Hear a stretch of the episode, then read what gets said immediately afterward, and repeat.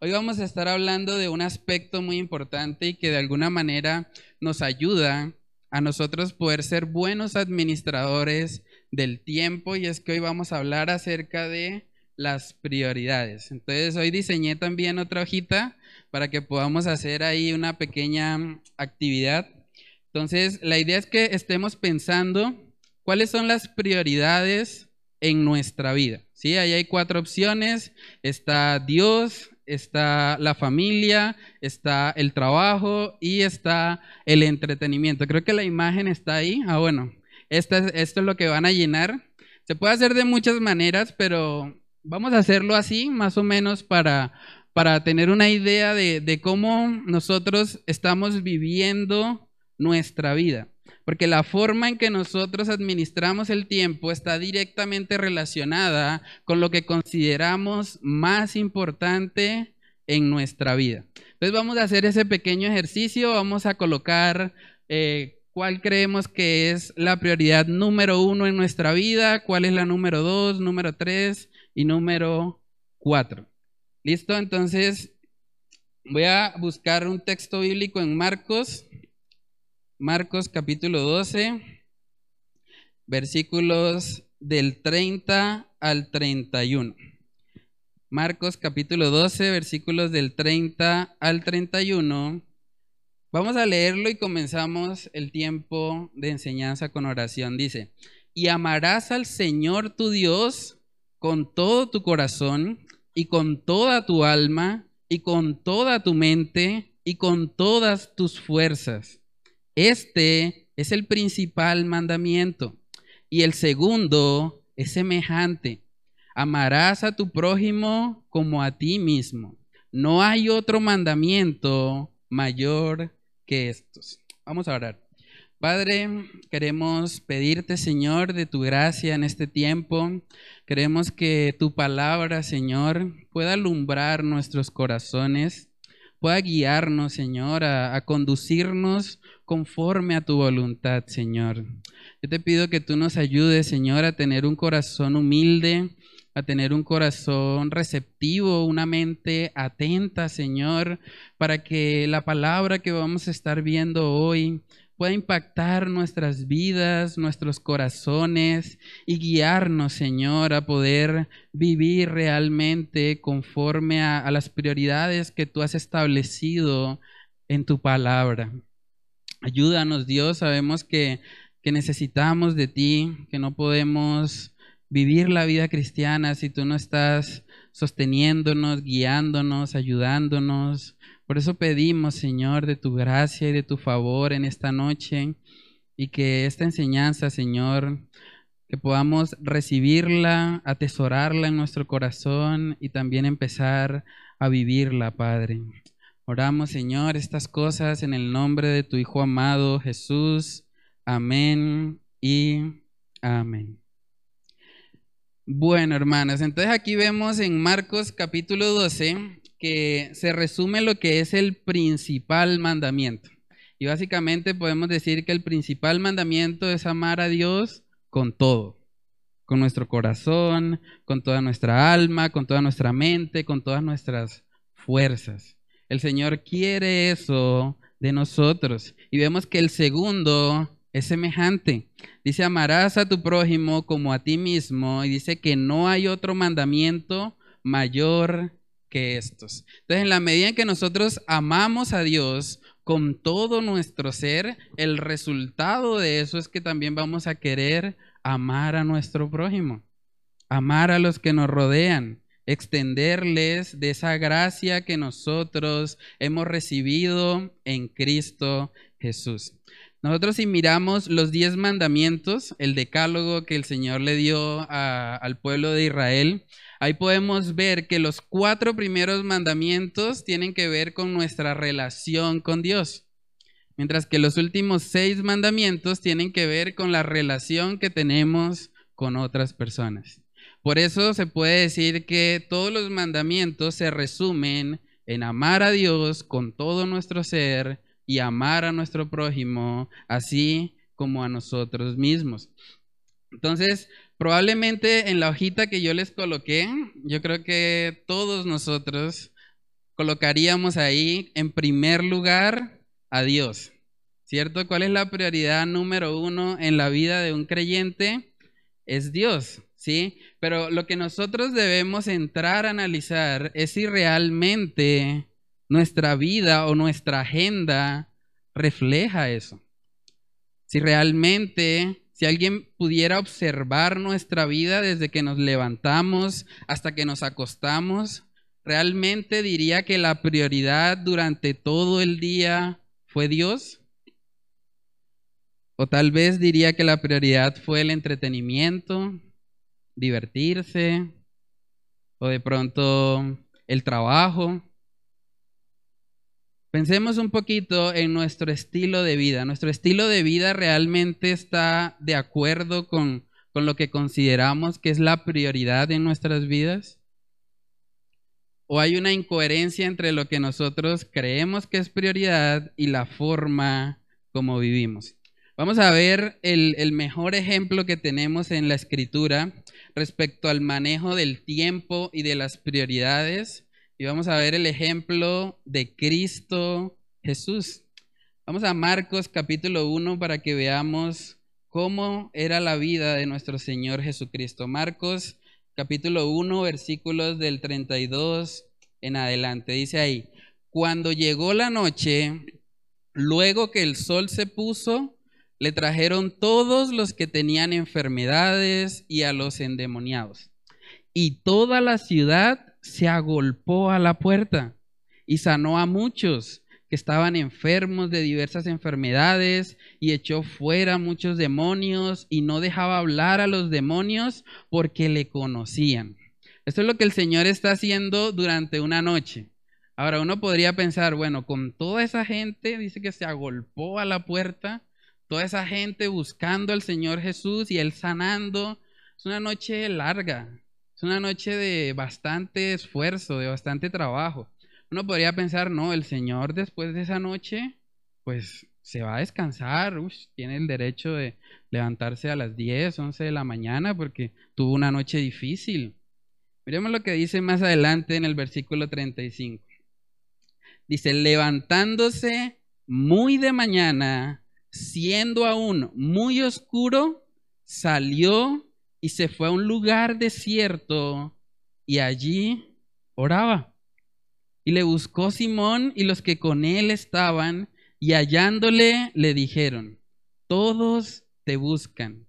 Él les dijo, vamos a los lugares vecinos para que predique también allí, porque para esto he venido. Imagínense eso, nuestro Señor Jesucristo después de una noche larga de estar sirviendo, de estar ministrando a otros, Él decide levantarse muy de mañana, cuando aún estaba oscuro, porque Él sabía su necesidad de pasar tiempo con el Padre. Y Él allí oraba, se iba a un lugar apartado para tener esa comunión con Dios. Ahora, hermanos, si Jesús mismo, el Hijo de Dios, hacía eso, ¿cuánto más nosotros no deberíamos ser hombres o mujeres de oración? Debería ser una prioridad en nuestra vida. Lo que nosotros vemos hoy en día es que muchas personas, aunque dicen que Dios está en primer lugar, realmente cuando uno mira su estilo de vida, parece que lo que está en primer lugar es el trabajo, o lo que está en primer lugar es el entretenimiento, pasar tiempos agradables, pero no necesariamente su relación con el Señor. Entonces, hermanos, si Jesús, que fue un hombre perfecto, que caminó sobre esta tierra, que no tenía que confesar sus pecados porque no tenía ninguno, tenía ese tipo de, de, de prioridad en su vida, esa comunión con el Señor, ¿quiénes somos nosotros para no hacerlo? Debemos ser hombres y mujeres de oración. Era una prioridad en la vida de Jesús apartarse. No importa qué tanta necesidad hubiera, vemos que ahí llega Simón diciéndole, pero Jesús, todos te necesitan. Mira todos esos enfermos. Jesús dice, no, vamos a los lugares vecinos, porque he venido para predicar el Evangelio. El ministerio principal de Jesús no era sanar a las personas físicamente, era sanarlas espiritualmente, porque esa sanación sí perdura más allá de nuestra propia vida. Miremos ahora en Lucas capítulo 2 para ver un poco acerca de la infancia de nuestro Señor Jesucristo. Lucas capítulo 2, verso del 41 en adelante. Dice ahí, iban sus padres todos los años a Jerusalén en la fiesta de la Pascua. Y cuando tuvo 12 años, subieron a Jerusalén conforme a la costumbre de la fiesta.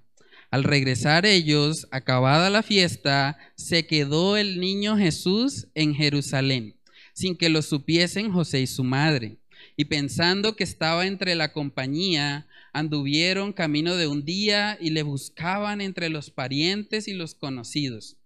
Pero como no le hallaron, volvieron a Jerusalén buscándole. Y aconteció que tres días después le hallaron en el templo sentado en medio de los doctores de la ley, oyéndoles y preguntándoles. Y todos los que le oían se maravillaban de su inteligencia y de sus respuestas. Cuando le vieron, se sorprendieron. Y le dijo su madre, Hijo, ¿por qué nos has hecho así? He aquí tu padre y yo te hemos buscado con angustia. Entonces él les dijo, ¿por qué me buscabais? ¿No sabéis que en los negocios de mi Padre me es necesario estar? Imagínense eso. Jesús no está siendo grosero con su familia, ni está siendo irreverente con ellos, pero está estableciendo cuál es su prioridad. Su prioridad es estar en los negocios del Padre. Y vemos que Él se acerca ahí a los doctores de la ley.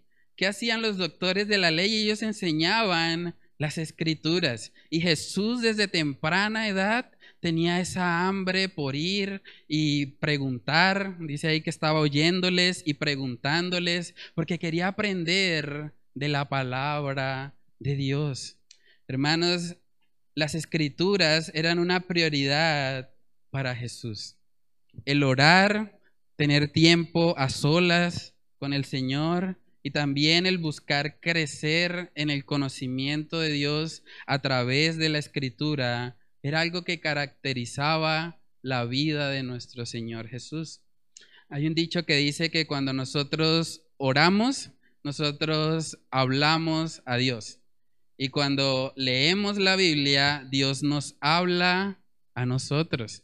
¿Cierto? Y es muy importante que nosotros nos relacionemos con Dios, porque si vemos que el mandamiento principal es amar a Dios con todo nuestro ser, con todo nuestro corazón, con toda nuestra alma, con todas nuestras fuerzas, pues debemos mantener una relación activa con Él. Dice también en segunda de Timoteo, vamos ahí, segunda de Timoteo, capítulo 3, versículos del 16 al 17.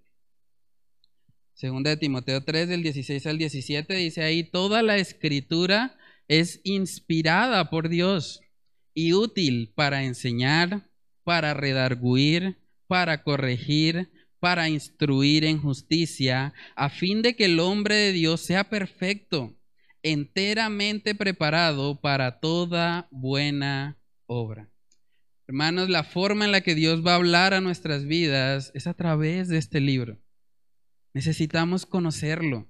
Necesitamos leer las escrituras. Ellas son las que nos enseñan, las que nos redarguyen. Hablamos un poco de eso también hace ocho días. Hay gente que ve la Biblia como una fuente de aprobación. Hay gente que dice, bueno, yo tengo este pensamiento y yo quiero encontrar una aprobación para eso, entonces voy a la Biblia y busco algo que se acomode a lo que ya yo de antemano pienso. Pero no es así como funciona la palabra. La palabra es la luz que nos alumbra a nosotros. Entonces nosotros vamos a ella y permitimos que ella nos corrija. Dice ahí, toda la escritura es inspirada por Dios y útil para enseñar, para redarguir, para corregir. Eso significa que a veces yo voy a pensar de una manera y cuando yo voy a la palabra de Dios me doy cuenta, uy, estaba equivocado. Estaba pensando algo que no era lo correcto. La Biblia, más que una fuente de aprobación, es una fuente de corrección. Es una fuente en la que nosotros podemos darnos cuenta de lo errado que estábamos y de la necesidad que tenemos de apegarnos a la voluntad de Dios en nuestras vidas. Hermanos, es muy importante que nosotros prioricemos en nuestra vida, en nuestra agenda, tener tiempos de oración y tener tiempos de estudio de la palabra. No podemos eliminar ninguna de esas dos cosas. En una ocasión le preguntaron al pastor Charles Spurgeon, bueno, ¿qué es más importante, pastor? ¿Orar o leer la Biblia? Y él respondió muy sabiamente, bueno, te voy a responder con una pregunta, ¿qué es más importante, inhalar o exhalar? Ambas cosas son necesarias. Necesitamos eso para relacionarnos con Dios. A veces hay personas que solo se relacionan con Dios a través de la oración. Es como si ellos le hablan a Dios todo el tiempo, pero no permiten que Dios le hable a ellos. Entonces, claro, si, si nos ponemos a analizar eso en términos de una relación, por ejemplo, una relación de pareja, si yo simplemente me dedico a hablar todo el tiempo yo y no permito que mi pareja opine ni diga nada, ¿será que va a haber una buena relación ahí? No, ¿cierto? Va a haber un problema porque hay uno solo que está hablando todo y el otro no se le permite opinar ni participar. Para nosotros poder relacionarnos con Dios, tenemos que orar, hablar con Él, pero también tenemos que permitir que la Biblia hable a nuestras vidas, que nos corrija, que nos exhorte, que nos enseñe. Hermanos, es muy importante poder vivir de esa manera. Jesús desde temprana edad nos dio ejemplo en eso.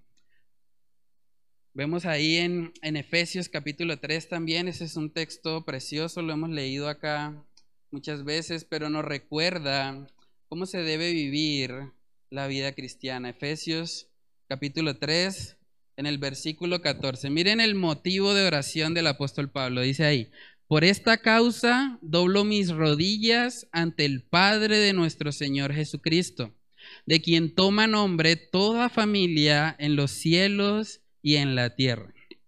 Miren la petición, para que os dé, conforme a las riquezas de su gloria, el ser fortalecidos con poder en el hombre interior por su espíritu, para que habite Cristo por la fe en vuestros corazones, a fin de que arraigados y cimentados en amor, seáis plenamente capaces de comprender con todos los santos cuál sea la anchura, la longitud, la profundidad y la altura, y de conocer el amor de Cristo que excede a todo conocimiento, para que seáis llenos de toda la plenitud de Dios.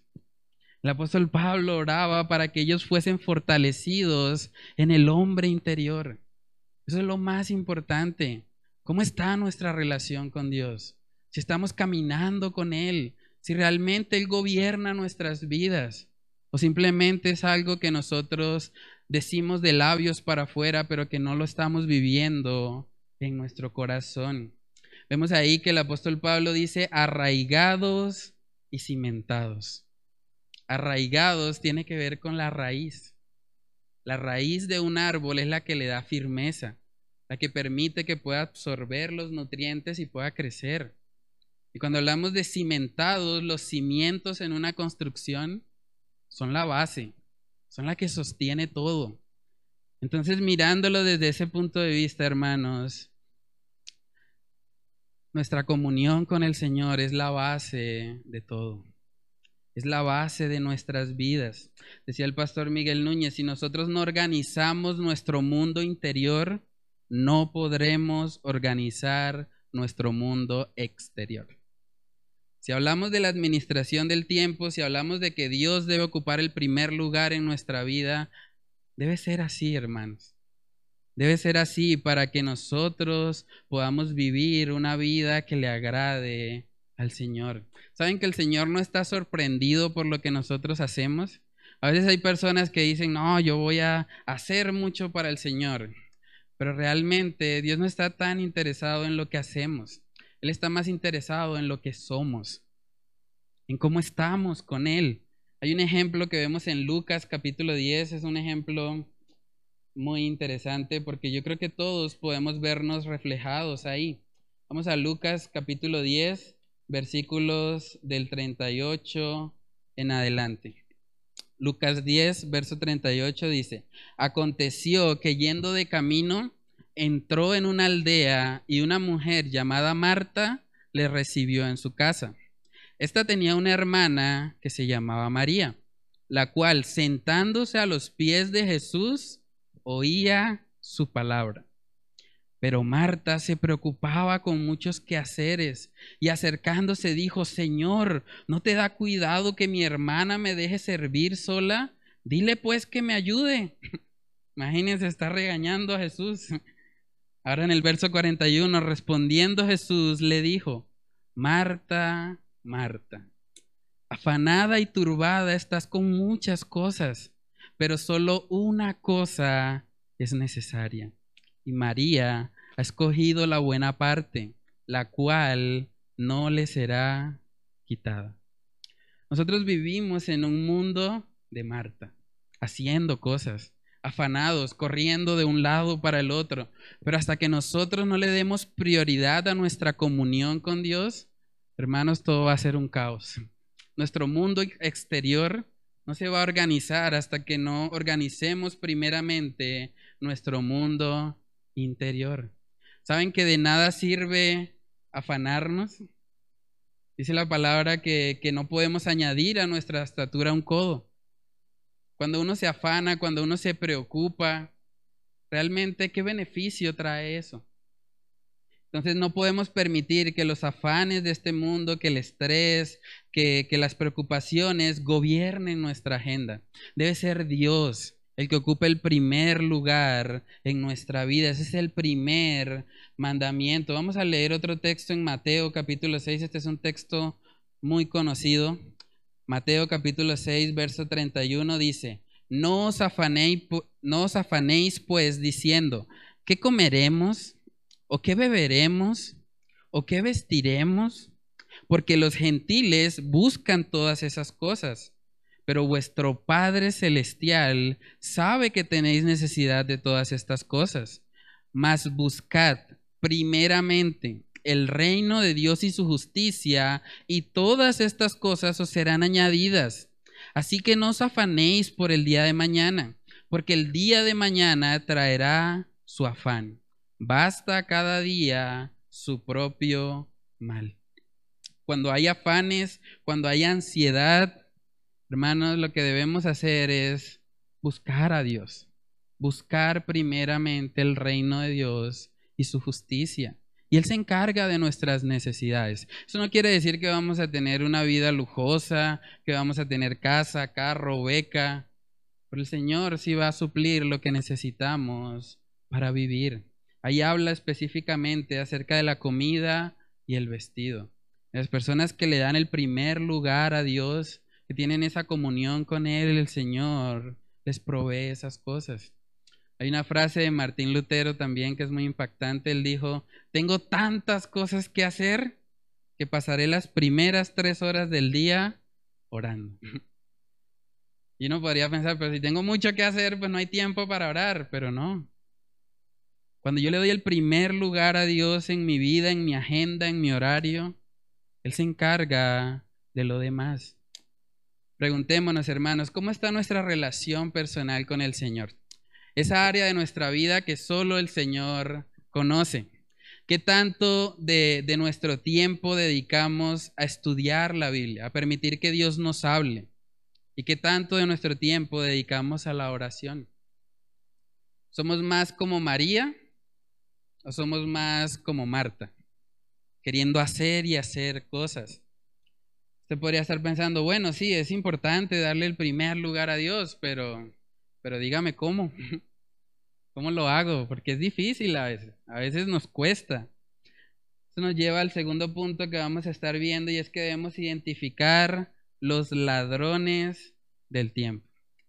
Identificar los ladrones del tiempo. Nosotros vivimos en una cultura en la que el celular se ha metido en nuestras vidas.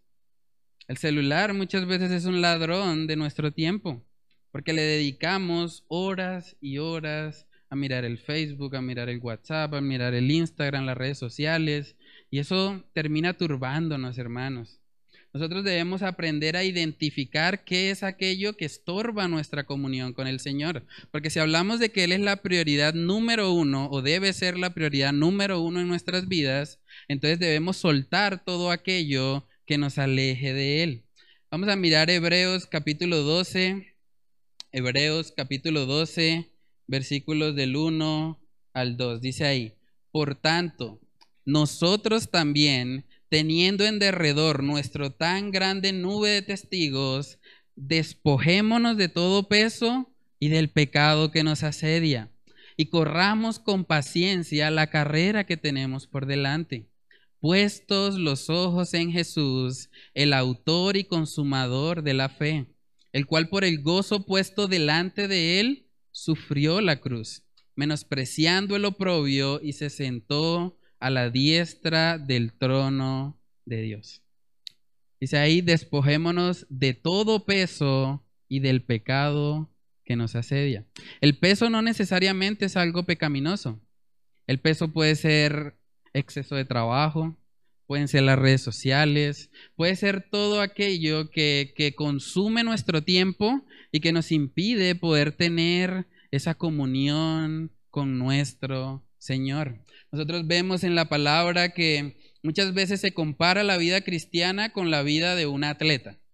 ¿Cómo vive un atleta? Un atleta es alguien que tiene que cuidar su alimentación, que tiene que disciplinarse para ir y entrenar. Y miren lo que dice la palabra en Primera de Corintios capítulo 9, verso 24. Dice, "¿No sabéis que los que corren en el estadio todos a la verdad corren, pero uno solo se lleva el premio?" corred de tal manera que lo, obtengáis. Todo aquel que lucha, de todo se abstiene.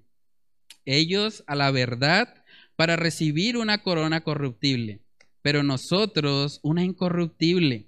Así que yo de esta manera corro, no como a la aventura, de esta manera peleo, no como quien golpea el aire, sino que golpeo mi cuerpo y lo pongo en servidumbre.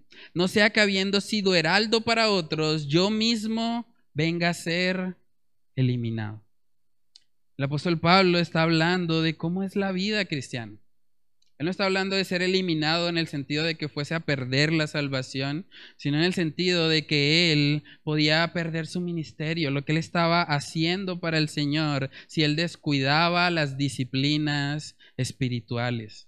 Hermanos, es muy importante que así como un atleta se abstiene de la hamburguesa, del perro caliente, de todo aquello que, que no le sirve a él en su organismo, que nosotros también nos abstengamos de todo aquello que estorbe nuestra comunión con Dios, de todo aquello que, que nos traiga de pronto dificultades. Pueden ser los videojuegos, pueden ser las redes sociales, la televisión o incluso problemas en nuestro carácter. A veces la pereza se convierte en un estorbo para tener comunión con Dios. Por ejemplo, la amargura o el mal genio, ¿sí? Entonces, preguntémonos, ¿qué cosas tenemos que soltar para correr mejor nuestra vida cristiana? ¿O qué pesos em, tenemos que dejar a un lado? ¿De qué cosas tenemos que empezar a abstenernos en nuestra vida? A veces las personas piensan que la vida cristiana es una vida eh, sencilla o es una vida en la que siempre todos nuestros deseos se van a cumplir. Pero Jesús mismo nos dijo que todo aquel que quisiera seguirle debía negarse a sí mismo. La vida cristiana es una vida de negación. Yo no puedo hacer todo lo que yo quiera, ¿cierto? Pero debo hacer eso entendiendo que tengo un premio mejor en Cristo Jesús. Y eso es clave. Eso es clave porque no solamente se trata de identificar lo que estorba nuestra relación con Dios y sacarlo de nuestra vida, sino también correr hacia aquello que realmente nos acerca a Cristo Jesús. Dice, debemos correr la carrera con paciencia, puestos los ojos en Cristo Jesús. Y eso nos lleva al tercer punto de esta noche, y es que debemos recordar el Evangelio. Recordar el Evangelio. Eso es muy importante para que nosotros podamos definir nuestros horarios de una manera que glorifiquemos al Señor. Vamos a 2 de Timoteo capítulo 2. Segunda de Timoteo capítulo 2. Ahí vemos que el apóstol Pablo le está hablando también a Timoteo acerca de cómo se ve la vida cristiana. Y luego de hablarle acerca de que la vida cristiana es como un soldado, como un atleta y como un labrador, miren lo que le dice en el versículo 8. Dice, acuérdate de Jesucristo del linaje de David, resucitado de los muertos conforme a mi evangelio, en el cual sufro penalidades, hasta prisiones a modo de malhechor. Mas la palabra de Dios no está presa. Hay una canción que hemos cantado muchas veces acá que se titula Mi vida es Cristo. Y muchas veces cuando escuchaba esa canción decía, ¿cómo así que mi vida es Cristo? Pero realmente, hermanos, mirando la palabra de Dios, podemos darnos cuenta que la vida del creyente es Cristo. Vivimos para Cristo. Somos completos en Cristo. Somos aceptos en Cristo Jesús. Por eso si yo quiero aprender cómo, cómo administrar sabiamente el tiempo, yo tengo que mirar a Cristo. Tengo que recordarlo a Él. Dice la palabra en Hebreos 12, ahí justo después de hablar de, la carrera. Miren lo que dice Hebreos capítulo 12 en el versículo 3. Dice, considerad, considerad a aquel que sufrió tal contradicción de pecadores contra sí mismo para que vuestro ánimo no se canse hasta desmayar. Considerad está escrito en forma imperativa, o sea, no es un consejo, no es una sugerencia, es un mandato considerad a aquel que sufrió tal contradicción de pecadores. Meditar en Cristo, recordar lo que Él hizo en la cruz para salvarnos. ¿Qué tanto de nuestro tiempo dedicamos a eso? Vivimos en vida, eh, vivimos en vidas muy afanadas, vidas en las que es difícil apartarse y meditar y considerar. Pero hermanos, es una necesidad en nuestras vidas hacerlo. Recordar a nuestro Señor Jesucristo. La vida cristiana no se puede vivir aparte de Cristo. Un autor dijo que el Evangelio no es el ABC de la vida cristiana. El Evangelio es de la A a la Z. Desde que empieza la vida cristiana hasta que termina, estamos mirando a Cristo. Estamos corriendo hacia Él. Él es el centro de nuestras vidas. Y vamos a mirar Juan capítulo 15 Juan capítulo 15, versículos del 4 al 5, para ver la dependencia que tenemos de Él. Juan capítulo 15, versículo 4 dice, permaneced en mí y yo en vosotros. Como el pámpano no puede llevar fruto por sí mismo si no permanece en la vid, así tampoco vosotros si no permanecéis en mí. Yo soy la vid, dice Jesús, vosotros los pámpanos el que permanece en mí y yo en él, este lleva mucho fruto, porque separados de mí, nada podéis hacer. Hermanos, la forma como vamos a administrar sabiamente el tiempo no es a través de la fuerza de voluntad, no es a través de decir yo puedo, yo lo voy a hacer, no. Es yendo a la vida, es yendo a Cristo si permanecemos en Él y Él en nosotros, vamos a dar mucho fruto, vamos a vivir para Él, vamos a glorificarle con nuestras vidas. Pero es necesario, primeramente, ir a Cristo Jesús.